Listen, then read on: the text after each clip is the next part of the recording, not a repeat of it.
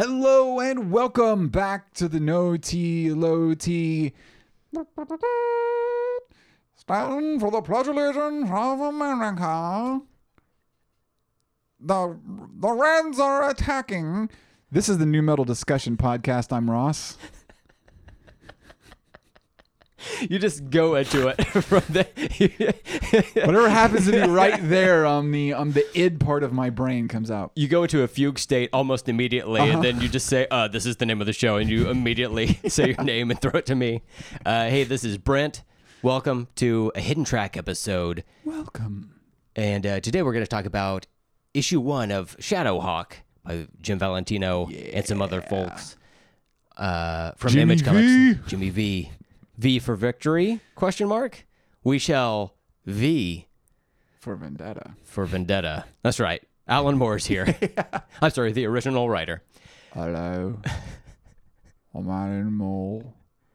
Fuck Grant Morrison. I love that in comic books there are the, two of the top writers are both wizards that hate each other. yeah.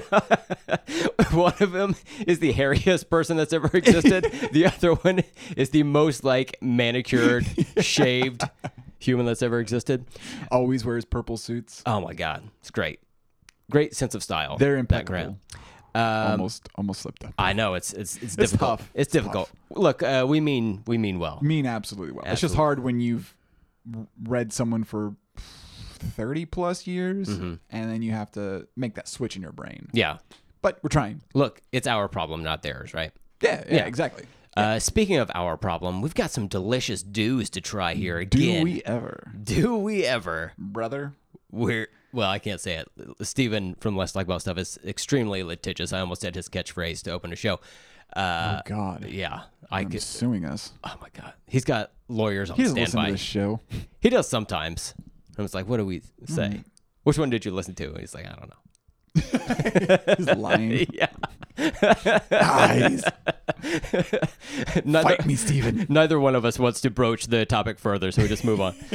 um, so uh, today, uh, you were such a sweetie, and you picked up some Mountain Dews for us, but not at a convenience store, not at a grocery store, No, sir. but at a food store. Bong. Taco Bell. Run for the border. We're gonna. We're, oh, I better not do that voice. Uh, what was the? Didn't the Chihuahua at one point say we're gonna need a bigger? no, it's Yo Quiero Taco Bell. No, I know there was that one, Oh, okay, but there was a Godzilla commercial. He's like, "We're going. Uh, is that the one? Where, we are going to need a bigger something." I swear. Okay, maybe I'm hallucinating. a bigger this. bell? Maybe that was that it. what it would have been? Yeah. Is this like it was actually Godzilla? No, Godzilla was like attacking, and like the the Chihuahua like turns around and looks in camera, and he's like, "We're gonna need a bigger something." Damn.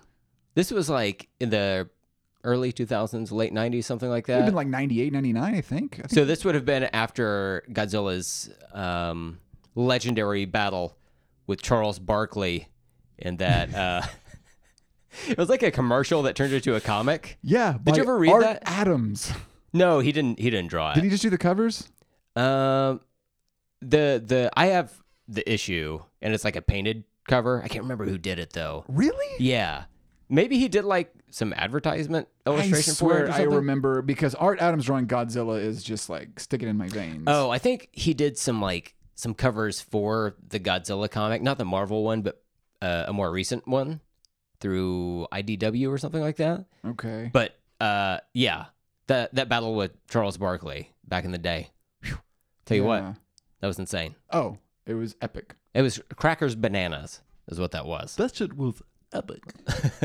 so uh, you stopped and you picked up some Okay, maybe not. Baja Blast from Taco Bell today, and uh, I feel like we've had Baja Blast on the show before, but look, it's, I was thinking, did we do this before? But you know, fuck it. Who cares? It's been exactly one while, and I can't remember. I feel like I had the Baja Blast, like the alcoholic Mountain Dew right uh, that I picked up, so maybe that's what I'm thinking of.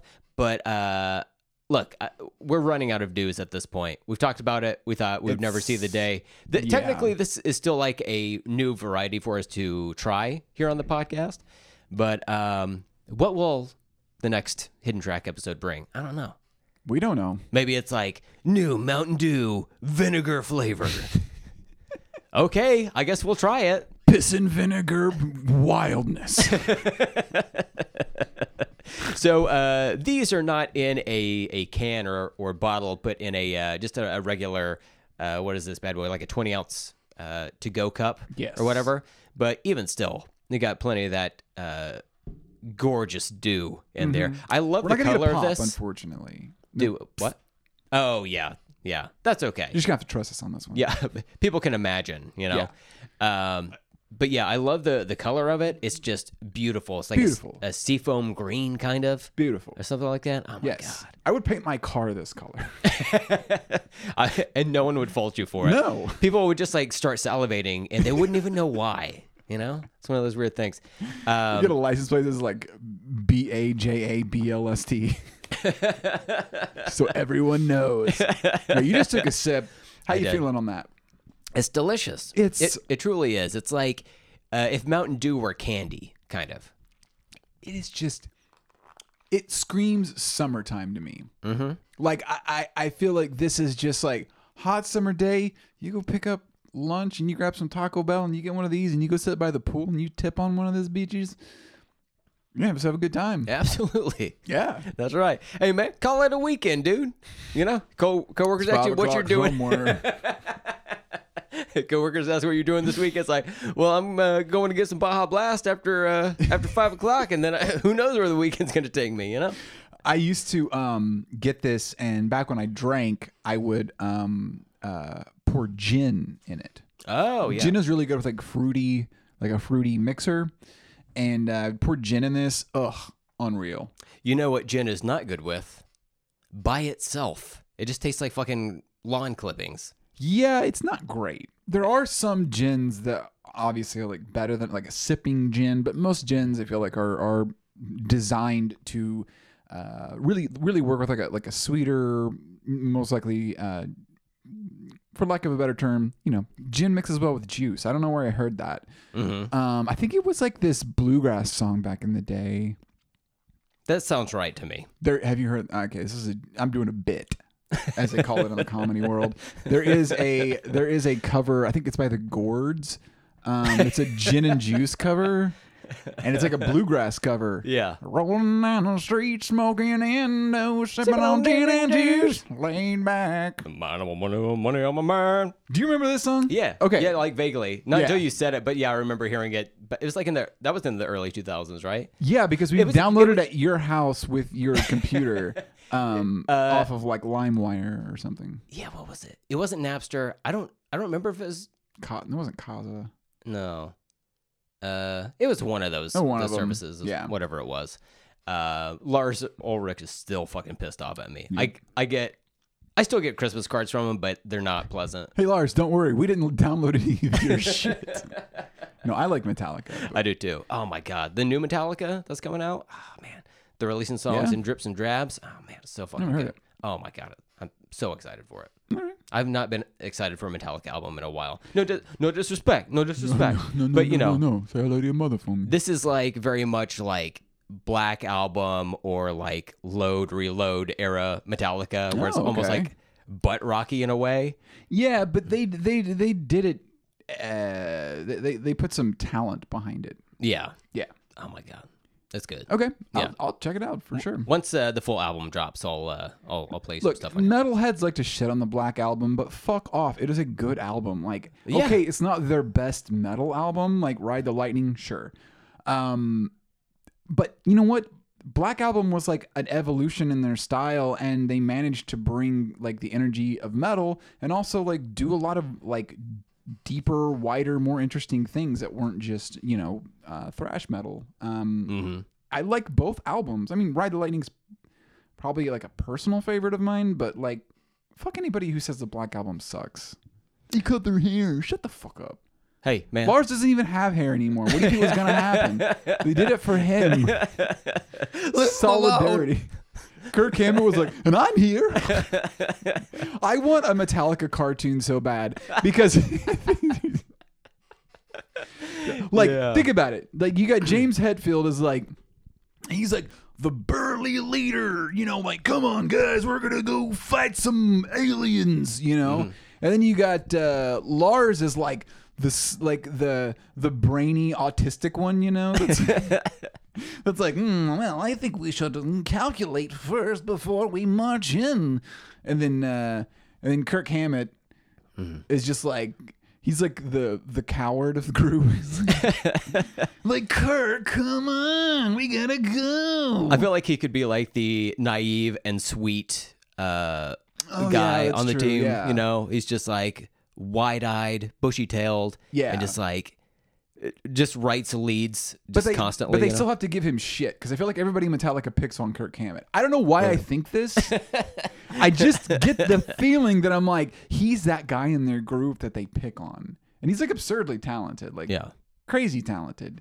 Um, I think that was Jason Newsted's role in Metallica when he was in the band. yeah, Yeah, they picked on him a lot because he was the new guy after That makes Cliff sense. Burton died. You know. yeah. And then Cliff is like a ghost that's like their wise Jedi master. That's like Oh yeah.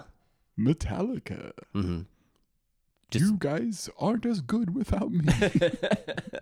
it's just the truth. Anyways, that's my Metallica cartoon pitch. and then naturally Robert is the brown one. There we go. We've covered all the bases. We did it. you know. In in my line of work, that's all it takes sometimes. Kirk Hammett's kind of brown. He's Kinda. got something. Yeah. Something not white. something not white about that kid.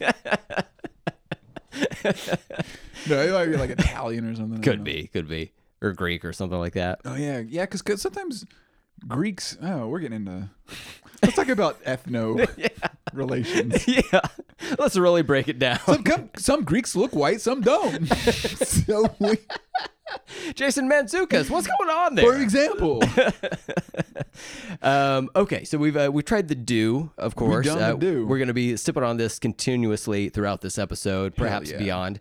But uh, we do have to ask the question that uh, our hordes of listeners are wanting to know: Ross Lickteig, is this going in the pit or is it going in the shit? Mountain Dew Baja Blast. What'd you think? it is elevated above the pit and is just like this. Is uh, crowd surfer?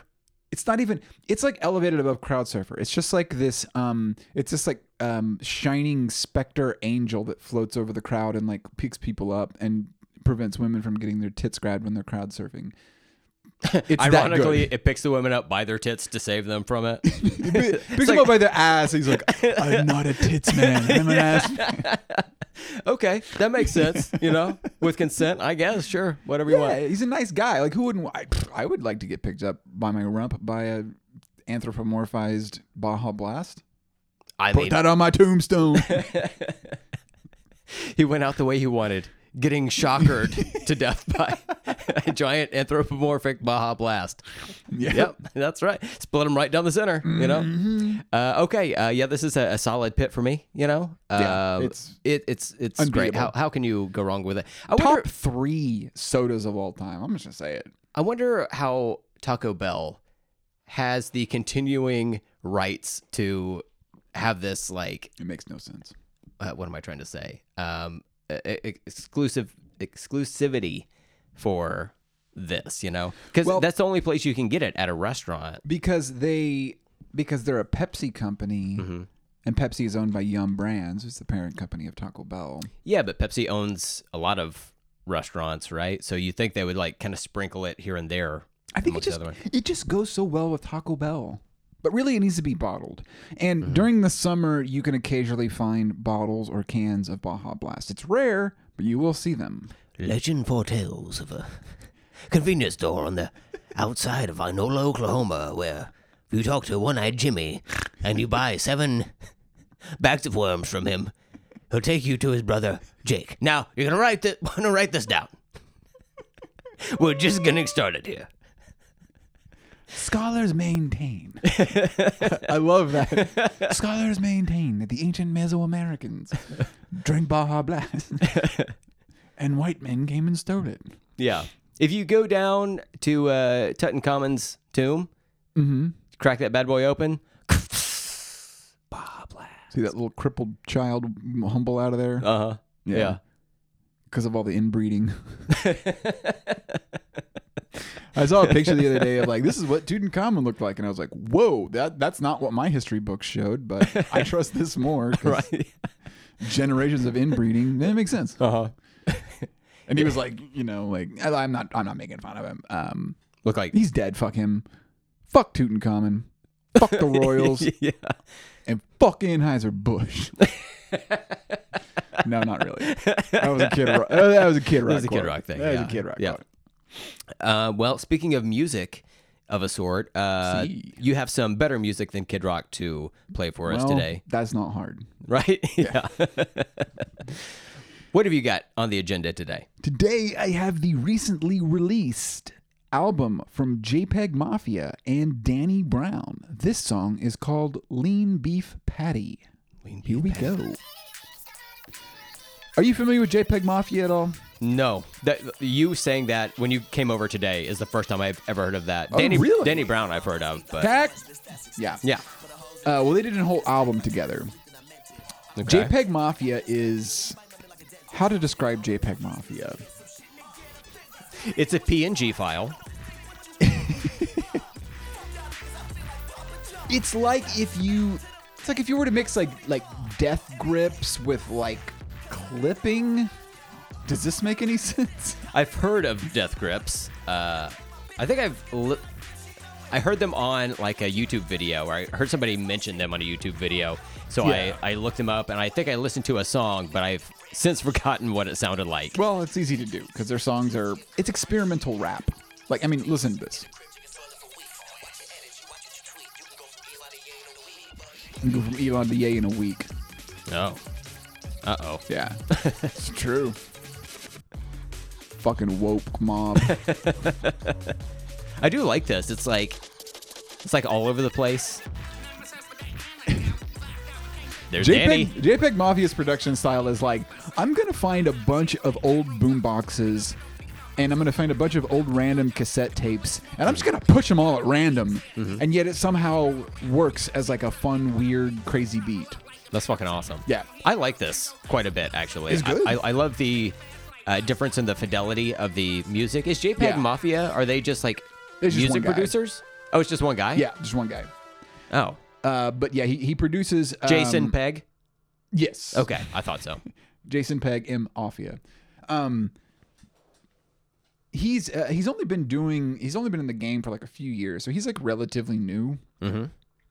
Um, but uh, his his production style is just like I don't even know. Like I said, maybe Death Grips is the closest thing that I can think of that I could like relate to, but Death Grips isn't exactly like a uh, popular group.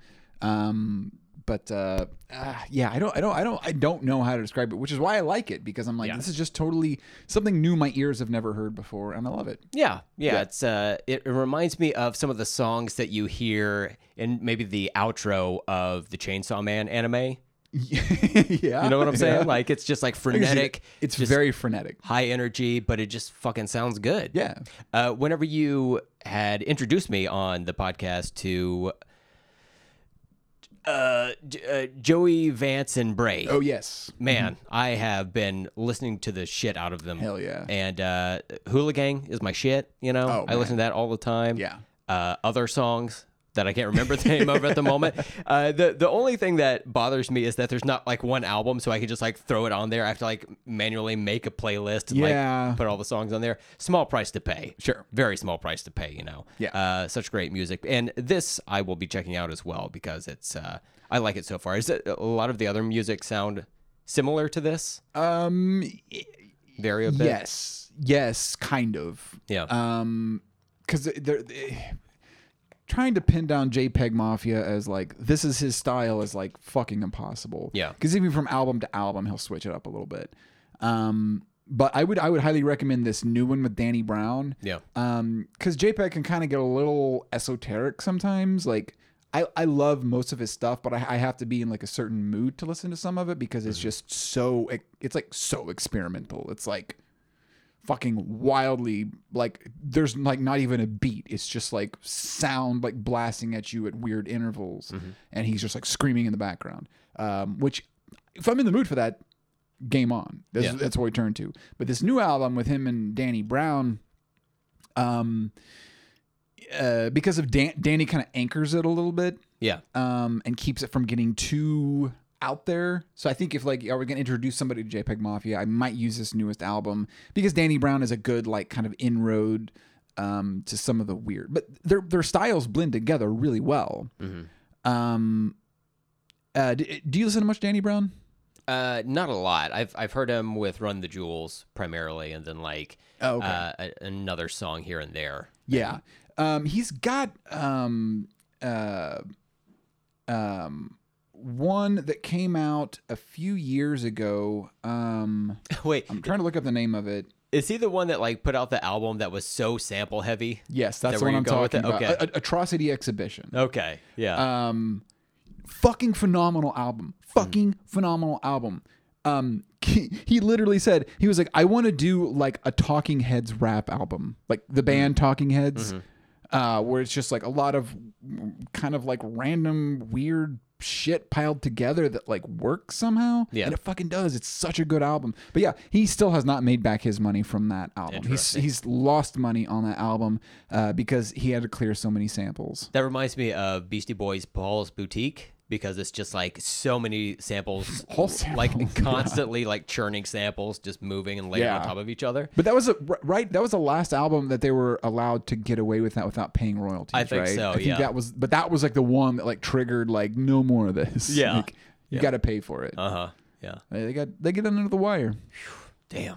What a wild west time it was back then. But you know, there's so many old records that like the rights can't be more than like ten bucks a year or something. To like, you know, like there's so many old, just random weird shit that you know if you're if you're digging through crates, um, you can find some just no name whatever, and you know I'm sure to clear the samples off of some stuff like that, be I nothing. I feel like now is a good time in like media to be able to do that because we have access to looking up you know the the samples on different songs or whatever in the liner notes of the album you can find it on like wikipedia or discogs or whatever I think there's an uh, a site called Who Sampled This, Okay. something like that, and Yeah. you can like look up uh, like a song, and it'll tell you what every sample is from. right and in the age of streaming you know you can go and listen to that original song Yeah, and then yeah. hopefully uh, that will kick some money back toward that artist or something I like that. cannot tell you the number of old songs that I've picked up on because I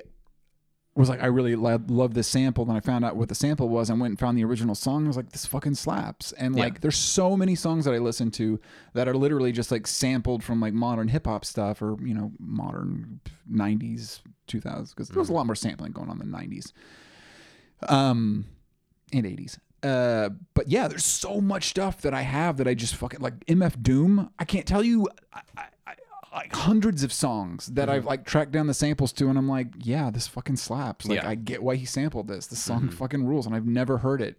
Like, and I've heard a lot of like weird old music, and like the crates he was digging through, man, I, I don't even fucking know. Like, Yeah. he found one of five albums that no one else remembers and mm-hmm. managed to snag it. That's cool. You breathe new life into Love it. you know? And you know, today with like SoundCloud and stuff, um, you can you can sample a song, put it on SoundCloud, as long as you're not charging money for it. They can't take it down. You can sample anything, um, as long as you're not monetizing it. Yeah. And so what a lot of people do is, Honestly, you can sample anything with nipples. can you sample me? Yeah. That's right. We went there. Yeah, we did. and then uh uh you can you can go out and tour on that. Like you can literally like build a following. So many guys have built followings off of just SoundCloud alone, although it's not as not as popular as it was back in like especially like the uh, later 2000s, early 2010s, you know, like Yeah. that's when SoundCloud was like the shit. And like every, I was going there to just to like find new music on SoundCloud. Uh, and I sc- discovered a ton of really awesome artists on there because they, they are free to do whatever they want, sample whatever they want, and then put it out there. And then they might get picked up by a label or get picked up for a tour. And honestly, you're making more money off of touring than you are off of album sales because nobody fucking buys albums anymore. So so you know you can the, the model has changed whereas before it was like you got to put an album together you got to get on a label you got to get radio play and then you might get to go on tour whereas like now it's a lot easier i think for artists to connect with each other without having to go through labels and um, build themselves up through word of mouth you know spreading things on reddit on youtube on twitter whatever um, even TikTok, Instagram, all those kind of things. You know, we'll pick up on. Uh, oh, this like I mean, Old Town Road is a perfect example. Like he literally was just like grabbing samples and mashing them together and like got everything cleared. Thankfully, because for one, Trent is a, a saint and was just like, "Yeah, you can have it." Trent from Nine Inch Nails, who Uh, yeah, I guess. made a song that was sampled. I, I say it like I know Trent Reznor. yeah. you know, good old my my, my buddy Trent. Um, he got my name wrong again. Um, like let him have the sample. It was Mm-hmm. just like I like, hey, you're an up and coming artist. You're doing something neat and original here. You can have it. And then Trent Reznor went on to win a Country Music Award. Yes, he did, which I love. I and love then that. he went to work on a Pixar film, and it was a really good movie. So and, and really good music too. yeah, so Yeah, yeah. Trent is a he's a fascinating man, He like I, absurdly talented. I feel like, especially in the early part of Trent Reznor's career, very dark music, very dark yeah, mind space. But now he's still there, but also able to do other things.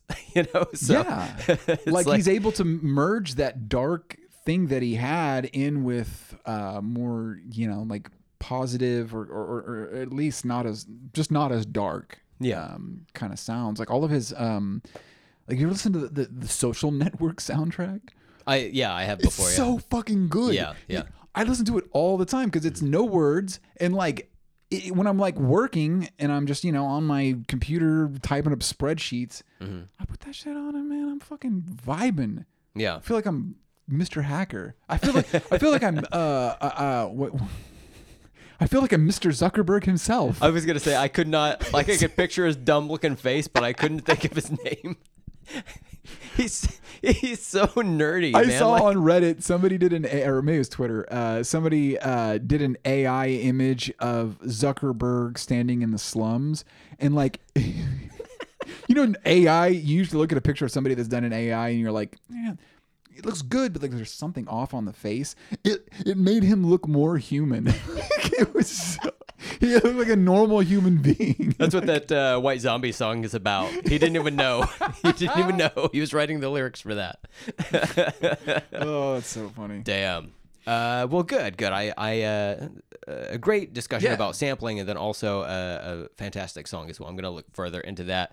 Uh, I too have a song that I want to yeah. play for you. Uh, I, I want to see if you know who this is. It's possible that maybe you know this song, uh, but it's something that you and I have never talked about before. So Okay. I'm gonna Let's talk Play this about here. sex, baby. Let's talk about you and me. Okay, here we go. Hmm.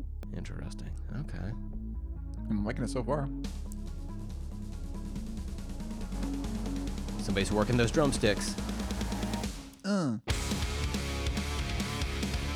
Okay. Pretty good so far. Oh shit, we got that double bass, baby. Fuck.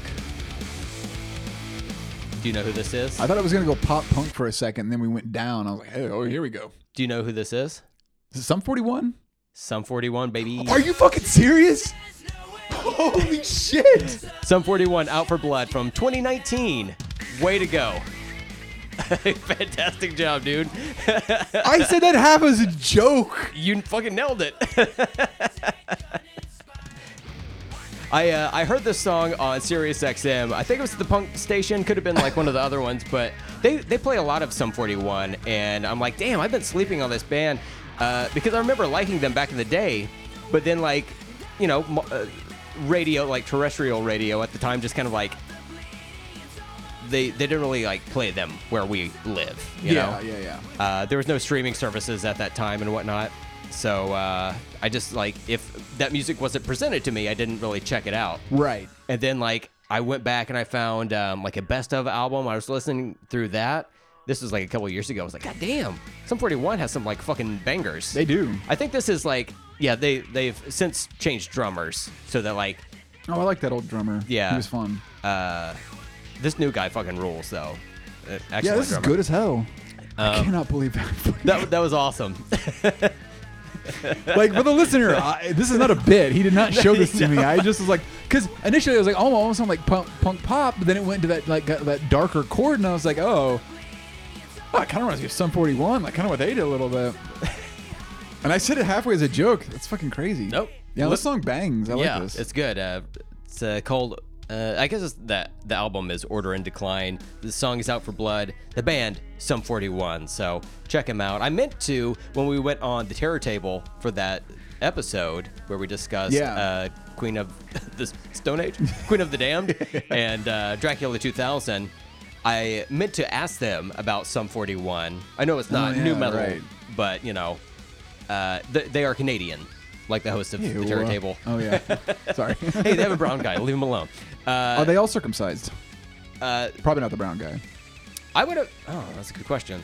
I would hope. I mean, if his so. parents are immigrants, probably not. I don't, I don't know. Let's call him. So, so yeah. well, I know him. Let's go, Mitch. You're Canadian. What do you think? Of? But yeah, Sum 41. Uh, I I wonder if uh, Mitch and Boozy uh, like Sum 41 uh, because Lord knows I do. Uh, I they they seem to be prolific. They seem like they they still are fairly popular in Canada, Yeah. but uh, yeah, for whatever reason they just don't have as much play down here, which is a shame because they put Yeah. out some like quality shit. I cannot. I think it was their third album where it was like uh, I think it was the drummer, but he was in like zombie makeup and he was like scratching Yeah. his head or something. Does this look infected? Yes, Yeah. yes. Okay, so that was the one where they went more in like a metal direction. Yeah. Um, I fucking love that album. Like I, I liked the first two okay, but I was like kind of like out of the pop punk thing by that point. But I was like, eh, the song, eh, the songs are fun, you know. But um, I, I wasn't like this is the greatest or anything. You know, it was fine. But then whenever they had that album, like they had one song um, that got some radio play where they were like playing on like it looked like an old sound stage or something. Yeah. Um, I was like, man, this fucking slaps. And I went and bought it. And uh, wait, maybe it wasn't that one. No, it was that one. They I know, have a I know what song- song you're talking about. Grab the devil by the horns and fuck him up the ass. Oh, that one. Uh, I feel like I was thinking of a different You song. know, I, now that I think about it, maybe on a different album, but I always loved that that song title. Uh, uh, I mean, like, you, you gotta appreciate the uh, the sense of humor oh yeah, that those fellas have, you know. So, uh, Yeah. but yeah, I mean, they they definitely have like musical chops, so uh, they should be celebrated and um, brought For sure. back, Yeah, brought back to the states. yeah. Uh, okay, so that's the music shit. Music. So, uh, do you have anything else before we move on to the comic of our times? I do not. Okay, well, let's move on to Shadowhawk, issue one Shadows. from uh, 1992. We're still in the year of 92 with all of the Image comic stuff. Uh, the first issues from the original founders. This one came out on August 13th of 1992, and uh, I have a Real quick before we move Yeah. on, next year I'm going to be some 41 year old guy. Go ahead. wow. Who are you? Me? So uh, for Shadowhawk, uh, it says here that uh, it was released, uh, or at the time it was released, it sold three quarters of a million copies, seven hundred and fifty thousand copies, That's too much for this. I'm sorry.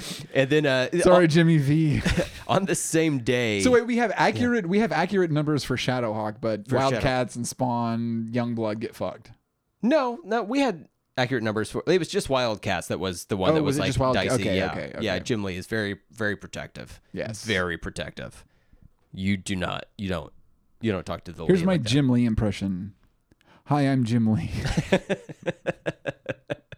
you thought I was gonna do something racist. No, no, no. I, uh, my only note is you don't sound uh, busy and tired enough. but like he's just like uh, running on fumes constantly. Um, Uh, well, Yeah. Have you heard the rumors about him?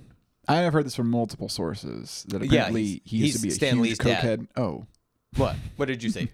he used to be a huge cokehead. Oh, Like, really? yeah, He seems like very buttoned up and uh, conservative to me. it's ones you least Maybe not politically, but like No, he, but I, I've heard from multiple sources that it's like in the comics community, it's known that Jim Lee was like, at least was at one point, like a raging cokehead. who told you this? Jay Lee, Uh huh. His brother. son of a bitch. and his, his dad His Stanley. Yeah. Oh, Stan- Stan Lee. Um, Their dad is Bruce Lee. Weird. wow, that's so crazy. Excelsior. That's a talented ass family, you know. it is. Yeah. Um, let's see. Let's see. Uh, so on the same day, August 13th, there was also, we're not covering it on this episode, but Brigade Number One by Eric Stephenson and uh, Marat Mychaels was the first comic from an Image Partner studio, which was Rob Liefeld's uh, Liefeld uh, Extreme Studios. Extreme. Extreme. So um, okay. there's that bit of information. It's Brigade was the guy with with the, with the was he the guy with the the ponytail? Uh, ponytails? Yeah, he had like a, a side braid right here. I'll, Okay, that's exactly yeah. what I was picturing. Yes. Yeah. Okay. Cool. Yeah. Like, Yeah. Silver Batman and Booster Gold is in there. And, all right. That's right. Uh, they were super original back in those days, Uh-huh. you know. So Shadowhawk issue one. Numero uno. I uh, lent you my soft cover uh, trade paperback. I think it's like the first four issues and like some extra shit in the uh, the front and back of it. Uh, in addition to that, I have this like uh, it's not quite phone book size, but I've got this separate soft cover edition over there on top of that pile.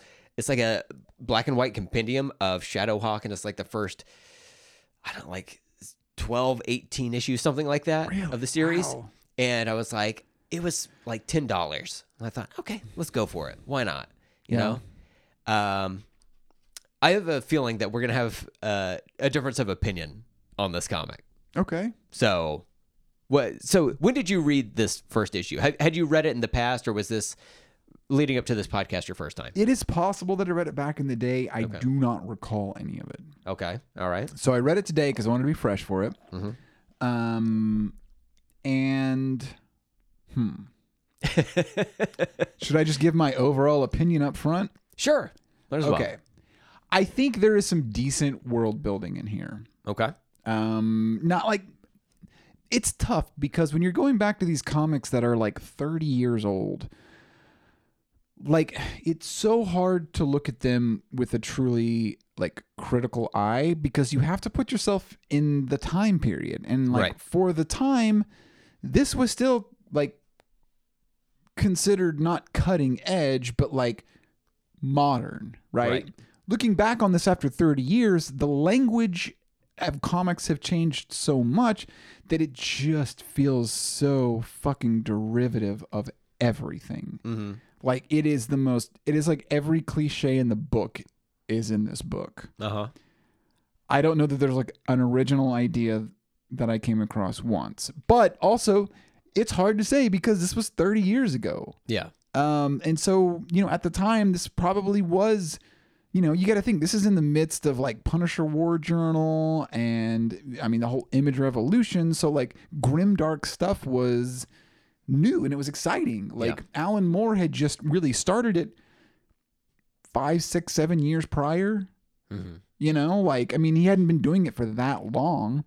Um and so you know eh, there's some i don't want to say anything bad about it. Right. because it is what it is. Like i don't know that sounds very vague but it's like you read it and you're like okay Mhm. this is like just your typical 90s superhero origin like vigilante Right. origin story. Like, and there's nothing particularly new or innovative in it. Mm-hmm. The art, um, is not good. it's not bad. Okay. It's like a, it's like passable. You know, it's like very middle of the road. I don't like how he writes black people at all. okay.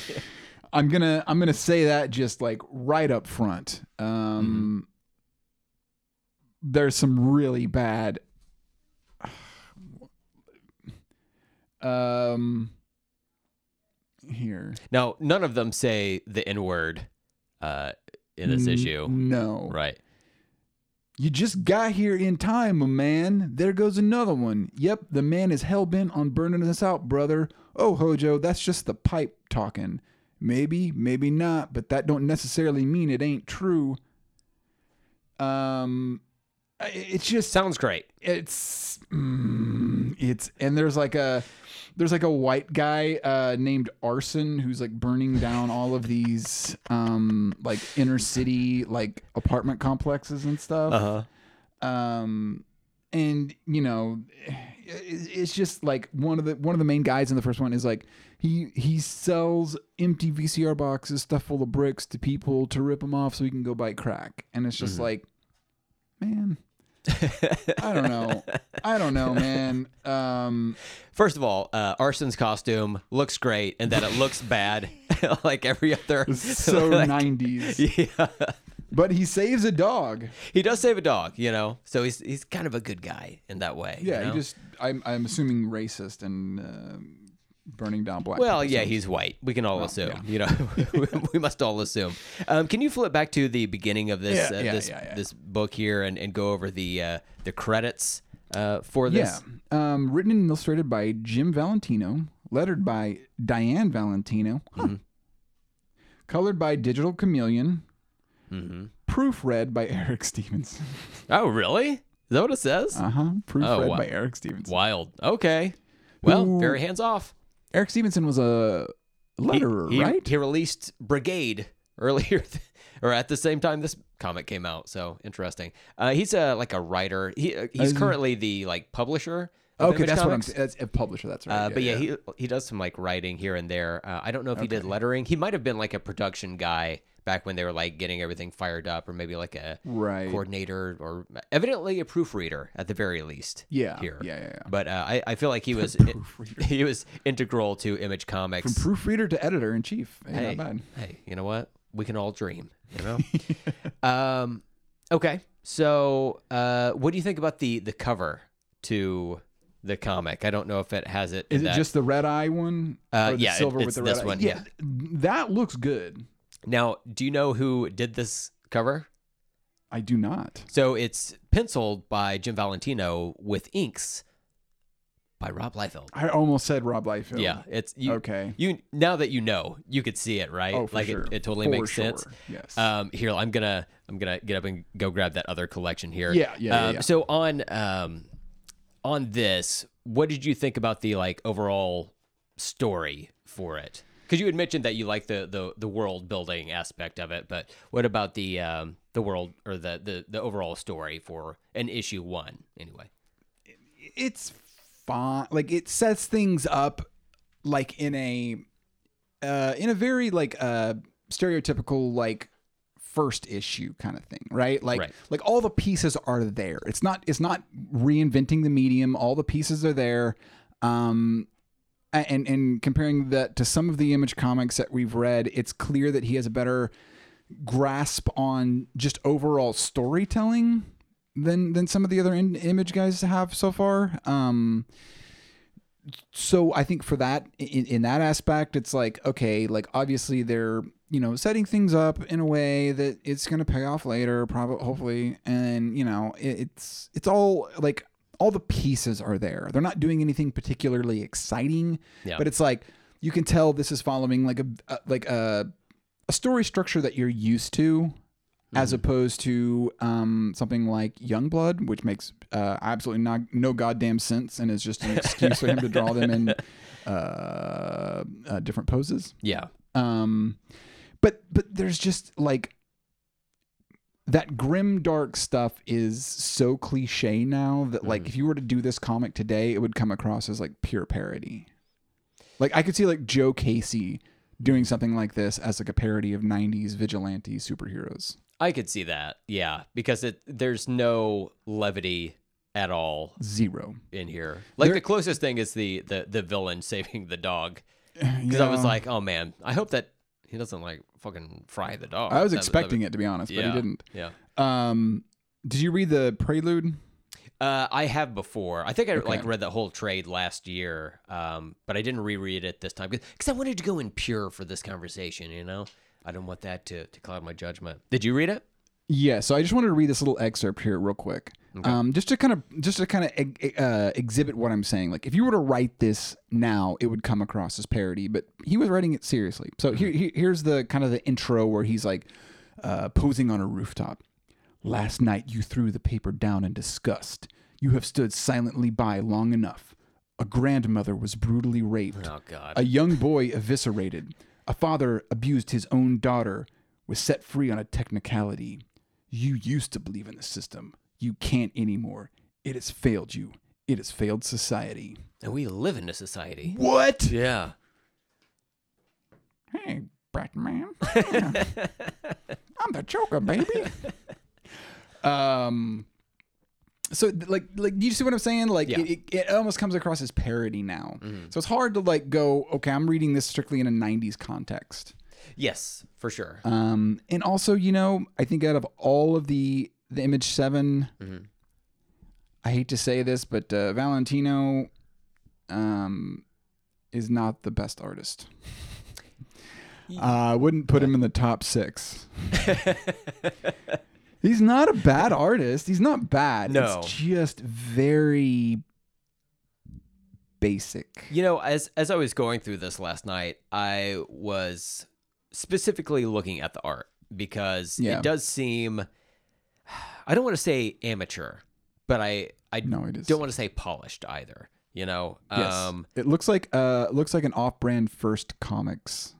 it looks like something that would be published by Fantagraphics Yeah, to me. yes, Is what that yeah. looks like. The- these are like uh, independent comic book because I was listening to one of our episodes and we were going on about comics and dropping all these references like all the audience just immediately understood and I was like we might need to like explain some of this.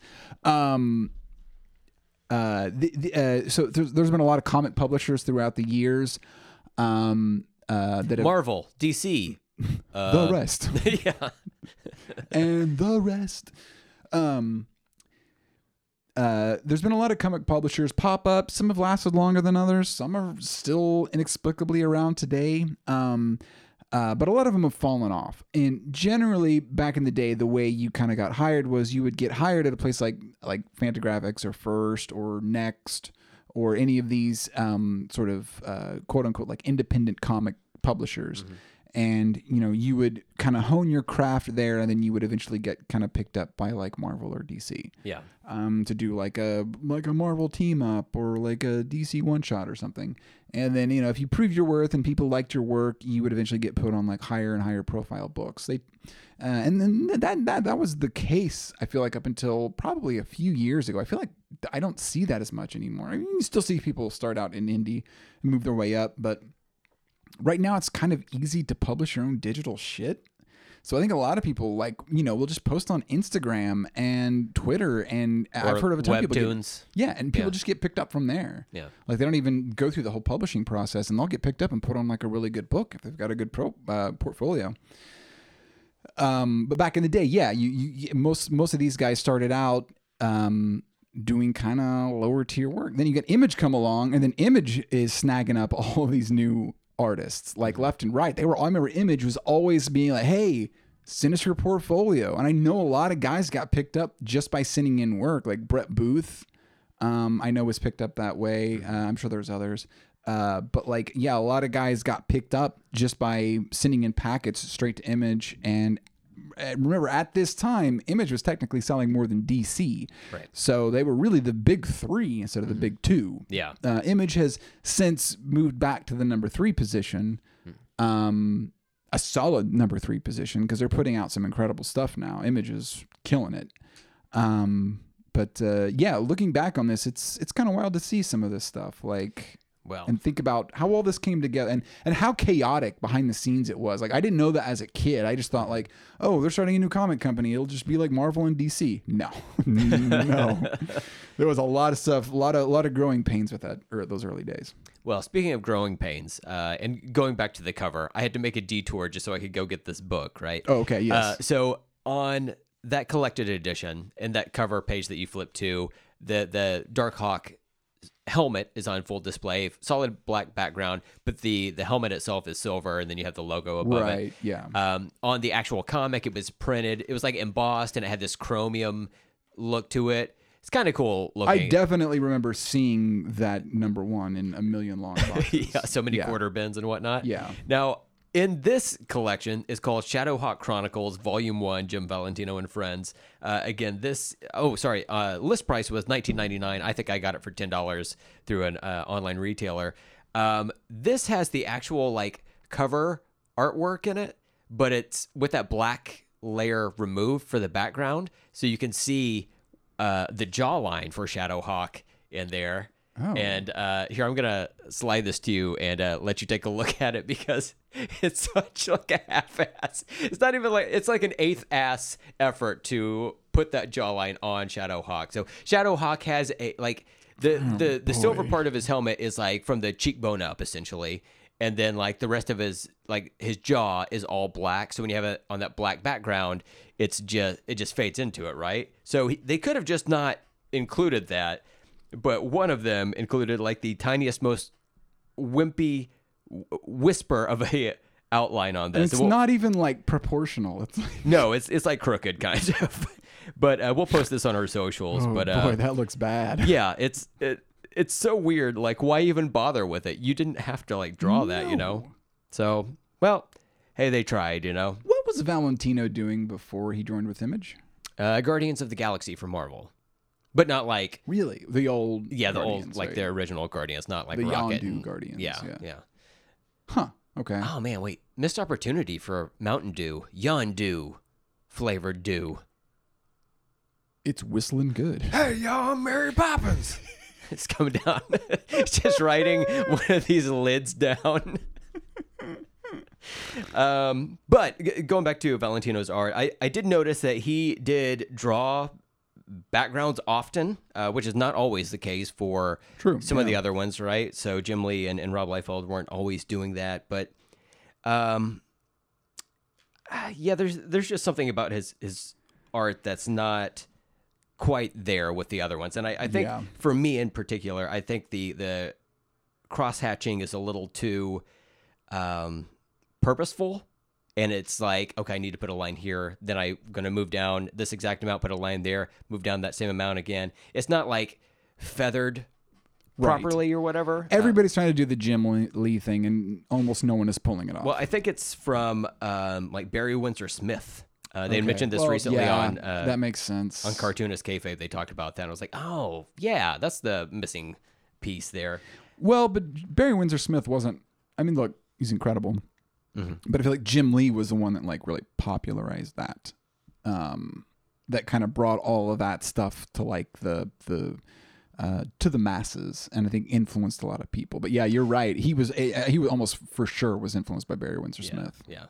Um, and I, th- I wonder like how much of that is like Jim Lee versus Scott Williams. Because if you've ever seen Jim Lee ink his own shit, Yeah, it's like very Frank Miller blocky kind of look to it. Still Yeah. looks good, but it's totally different than like the classic true. Jim Lee you're yeah, looking Scott at. you know? Williams probably does add a lot to that. Yeah. Um, I did but yes. notice on um uh I, I- I I was looking at a lot of the graffiti because you know you were saying he does backgrounds and Mm-hmm. he does a lot of graffiti in the backgrounds. Um, I noticed on on one of the pages in the background there's a tag that says "Welcome Dale Keown," Oh, okay. and right beside it is "Eisner is God." Interesting. Okay. I would have said Kirby, but you do you, bub. I mean, look, I'm not, not knocking Will Eisner. Look, everybody's gonna have their own influences, you know. Um, Sure. I, I don't have the single issue of this, which I is something that I, if I come across in the wild, I'm definitely gonna snatch it up. I'd love to have like an original first issue from all of these founders, but I'm curious Oh, yeah. if at the beginning of this issue, one, if it says you know b- co-published by Malibu or whatever, uh, like it did on like Spawn and some Oh, other shit right. Um, or if it has uh, special thanks to Jack Kirby or something like they do for some of these as well. Right. I'd be curious Yeah, about that. that's a good point. Yeah. Um, I am assuming that they were all helped out by Malibu initially. yeah, they were like helping with like getting them up and running and helping them uh, the the image creators get up on their feet from my knowledge, I guess. Uh, Malibu was another uh, publisher out there Mm-hmm. um, that was actually kind of kind of doing a little bit of what Image would do later, except with just not as good talent behind it. Um, they tried. They really I did. they got, like Bart Sears and There was who a, else? Marv Wolfman. I think was on a lot of them. There was a cartoon, an Ultra Force cartoon. Do you remember this? It, it looked like it wanted to be the X Men cartoon. Oh, Yes. kind of like the Wildcats cartoon wanted to be the X Men cartoon, but it it wasn't. It just simply was not. It Had like Prime and the Ooze. Yeah, that yeah, I can't remember that guy's name. The Prime was correct. The the you're talking about the guy in the like trench coat. was the ooze? Was it the ooze? I'm almost positive. I don't know oh. why I remember that. It bumps me out that you are probably correct. Ooze was a ooze was a big thing back in the '90s. the Ninja Turtles were were molded by it. We had Gak. You know, it was all about ooze. That's But no honestly that wouldn't you know? surprise me. You know, if they were like, oh, the Ninja Turtles have ooze, let's throw this in a comic book. Oh yeah, for sure. Mm-hmm. Um, did, did you notice that um, he doesn't number his pages? He just writes 16, 17 at the bottom, like full Oh, words. really?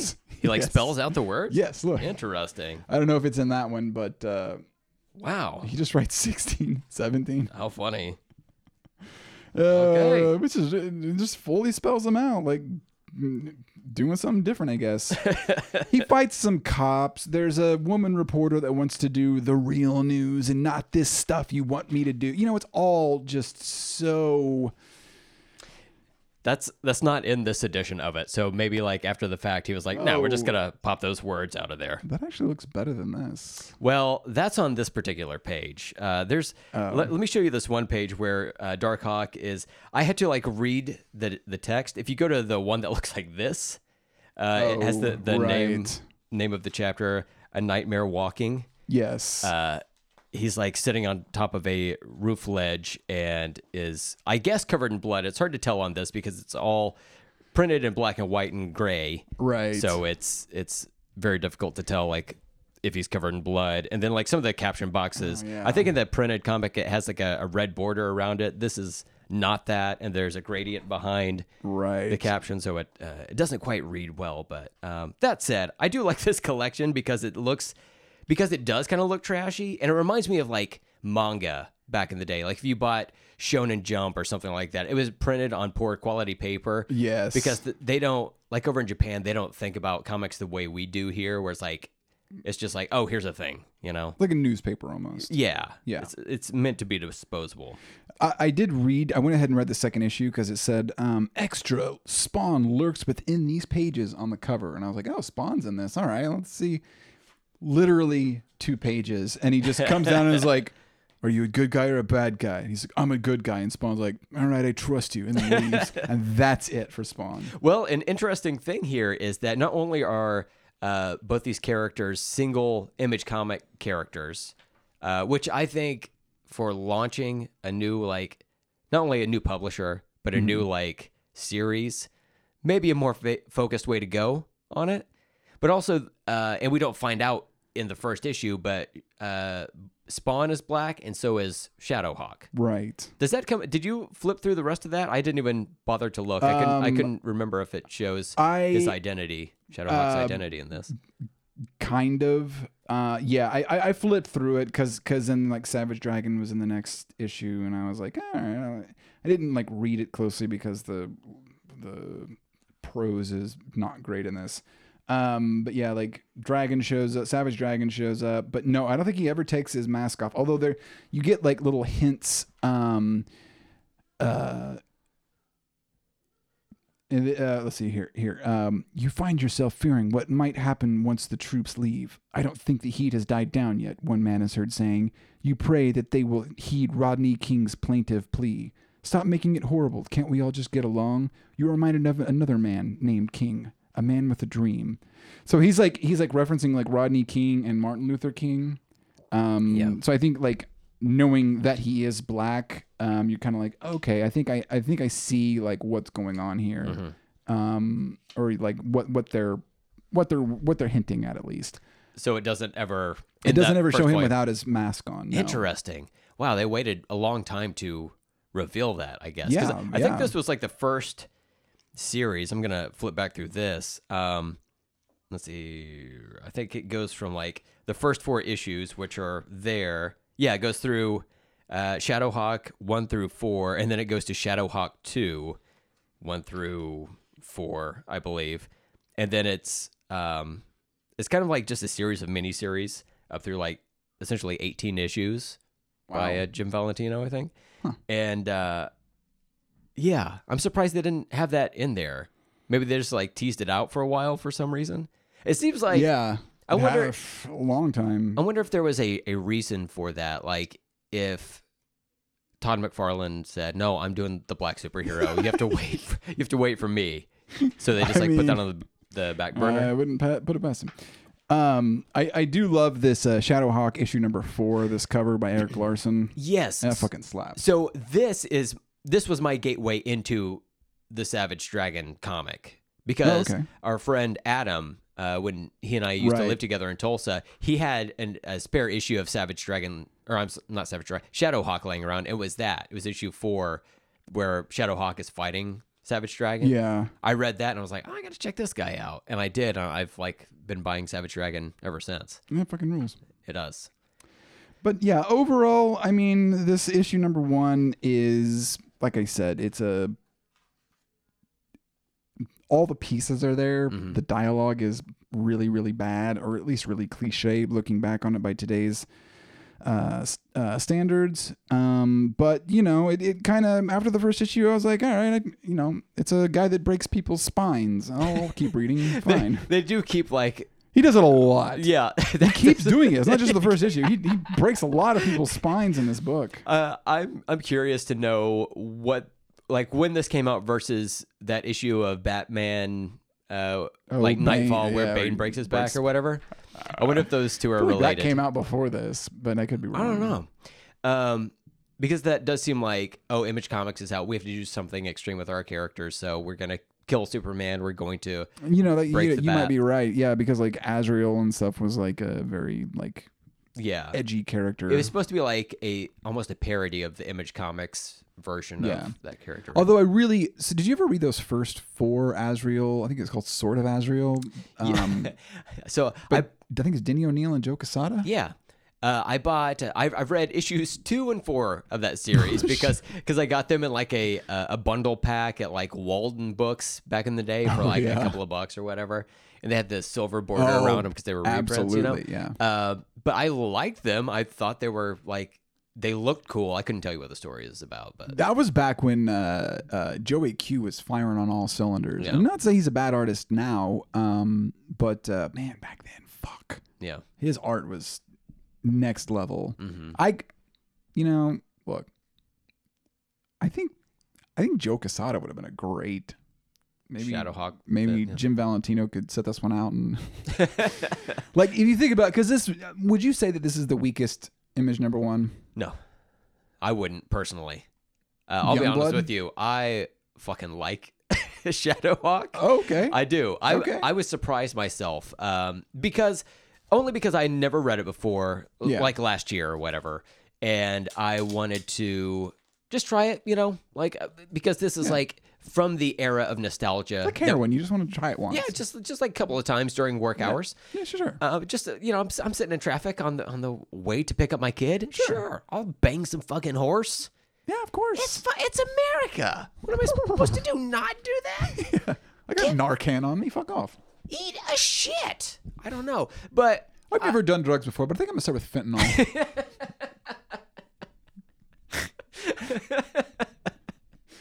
um, so- I'm just gonna hang out in places where I think I'm gonna get ethered. yeah, yeah, Yeah, yeah, that's yeah. fine. You know, Yeah, 1920s London, yeah, that's right. Guy with a gunny sack and a a blackjack. Um, but you know, this is like an era of nostalgia that you and I grew up in. Yeah, And yeah. it- you know, this is a, a flavor of that that I've not experienced before. And as I was reading through this, this reminded me a lot of comics that I would try to make when I was uh, a child during this time. You know? And I think that's why I liked it. And also, I feel like out of the issues we've read so far, this, like Shadowhawk, really follows closer to what I feel like the promise of Image was going to be at launch, which was more quote unquote extreme versions of superheroes. Like Right. Spawn would later become that kind of. But I feel like Shadowhawk, every other page is breaking someone's fucking spine.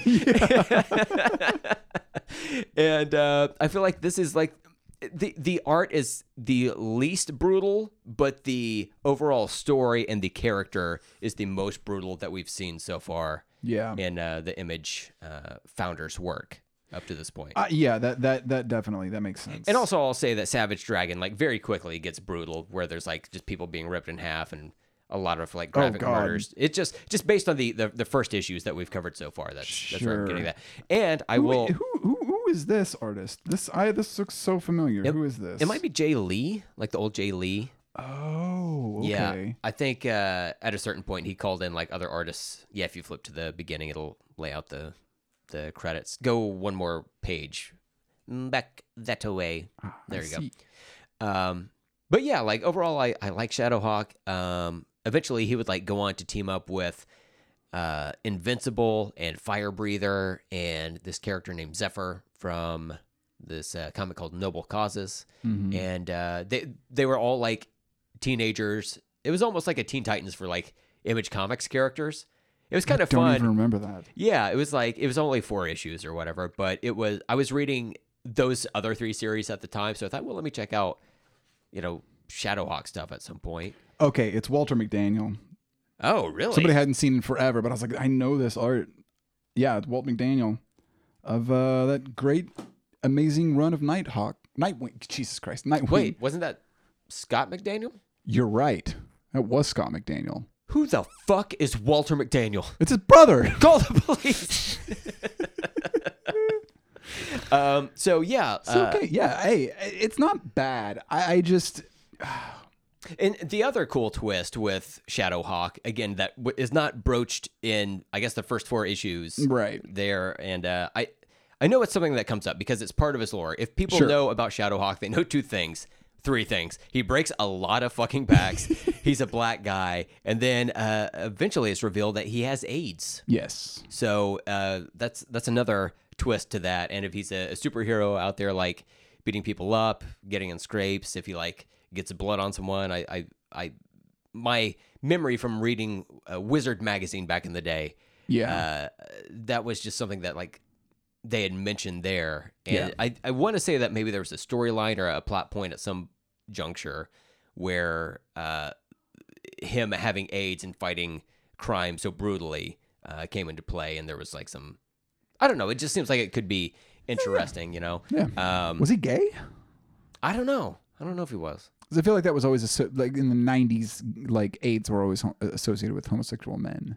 Oh yeah. Um, did you Interesting. know that there's like a, it's like a less than ten percent chance, like a like a considerably less than ten percent chance, like in the single digits, Mm. that if you have sex with someone who has active AIDS or HIV, Mhm. it's like very unlikely. Okay, let me let me let me rephrase. Penis and vagina sex. It's Okay. very unlikely that you will catch AIDS from that. Like it's it's it's like astronomical. It might even be like one percent or less. Like it was something like I, I was shocked to read that because um, AIDS is primarily translated from blood to blood. So And crypt to crypt, uh, just everyone can play. cover your ears, Mm. parents cover your children's ears. Anal sex Uh huh. has a likely higher likelihood of like ripping or tear, or, like small tears, not like gashes, uh, but like like small tears, um, uh, and just enough that it it uh, um, it's it's it's mostly transmitted blood to blood. That even like penis and vagina sex is like very unlikely to give you AIDS Hmm. that it's primarily anal sex, which is why it was such a huge, which is why it really spread amongst the gay community was because, you know, you know, I don't have to spell it out. um, which I, I thought was interesting. I, I always thought that like it's so contagious that if you have sex with someone who has AIDS, like you're almost guaranteed to catch it. But it's like no, it's like very unlikely you will catch it Interesting. if you have penis vagina sex. I should specify. Sorry. Yeah. Um, anyways, um, yeah. Okay. So moving on. Transitioning from that. I still I still enjoyed it. Yeah. Uh, I just you know I had some. Well, to, to to ask the question you asked me, was this the worst of the Image Comics Oh, uh, yeah. issue ones that we've read so far? Like to you? You're gonna say Youngblood. Uh, for me, Yes. I don't know about me, but for me, oh man, um, hmm. Yeah, I'm gonna say young blood only because Toss up with Wildcats. no, there's a different thing. I'll I'll Sperm. I'll, I'll, I'll tell you. I'll, I'll tell you uh, in, a, Oh, okay. in a little bit. oh, Um, okay. Okay. I think I know what you're getting yeah. at. Okay. So, um, No, yeah, if I, I I would say Youngblood because it was a shitload of characters. The issue is split in two, and so you had half the amount of real estate with three times the amount of characters that your brain can process, Yeah. and there wasn't really a whole lot of story. Someone No story. on half of the issue, uh, someone fights another person in a mall, and then on the flip side of it, they take out Saddam Hussein. It's a Yep. separate team.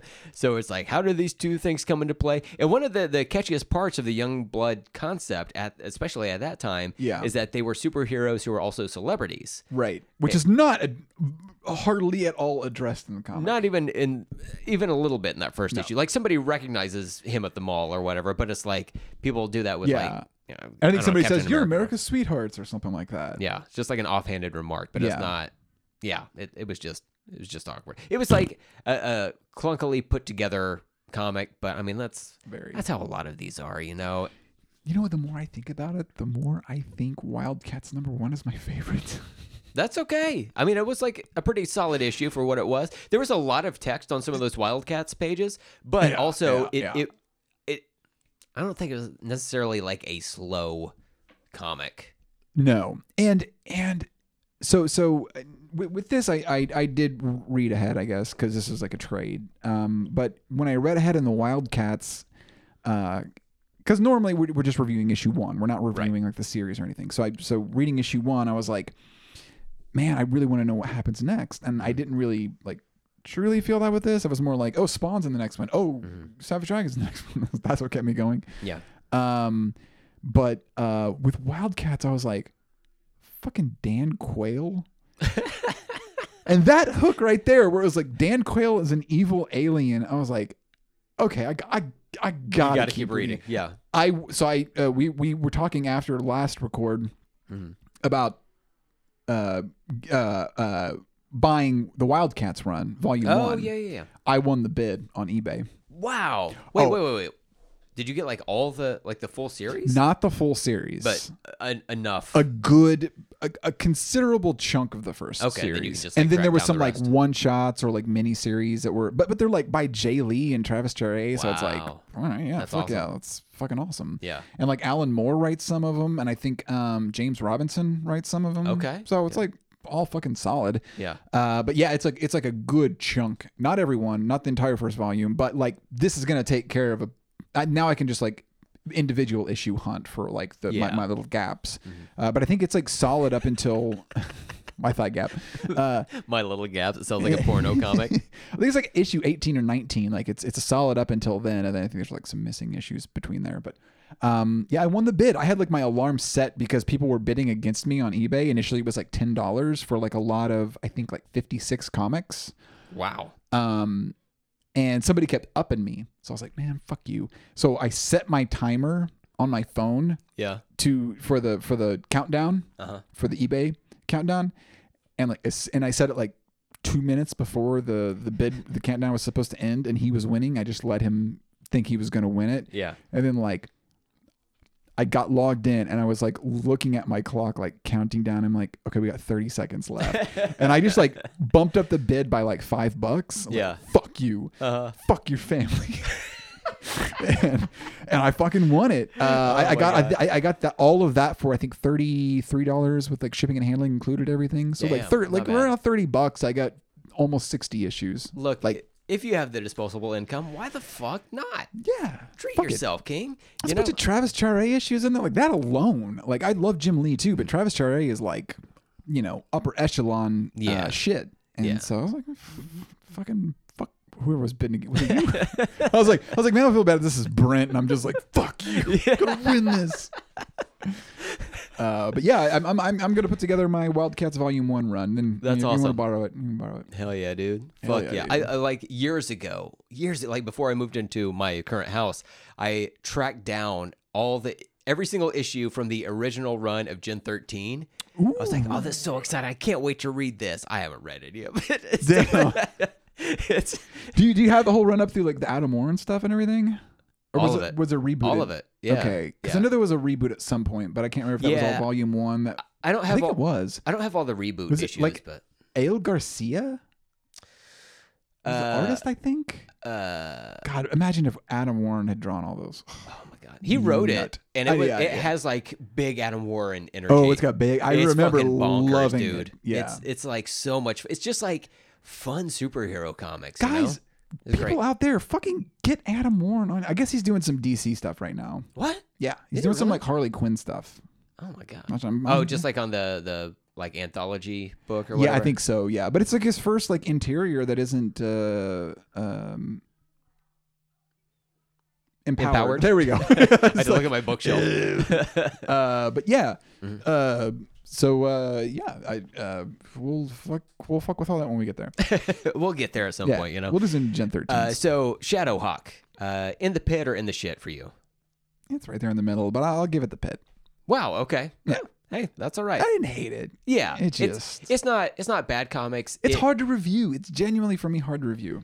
yeah like if you didn't grow up with this specific material and you don't have nostalgia for that specific material it's hard to look at it any other way but somehow i was able to like power through and be like oh yeah this is exactly how i would make a comic Yeah. in 1992 For sure. Oh. you know this this would be it this would be like oh my eyeballs raked across part of watchmen so now i basically can write just Yeah. like this Yeah. dark story with I didn't understand a word of it, but I read it when I was like 11. yeah watchman i Everyone's love like, watchman This is the best comic ever, and I I, ch- I rented it from the library and I was reading, and I'm like, what the fuck is happening?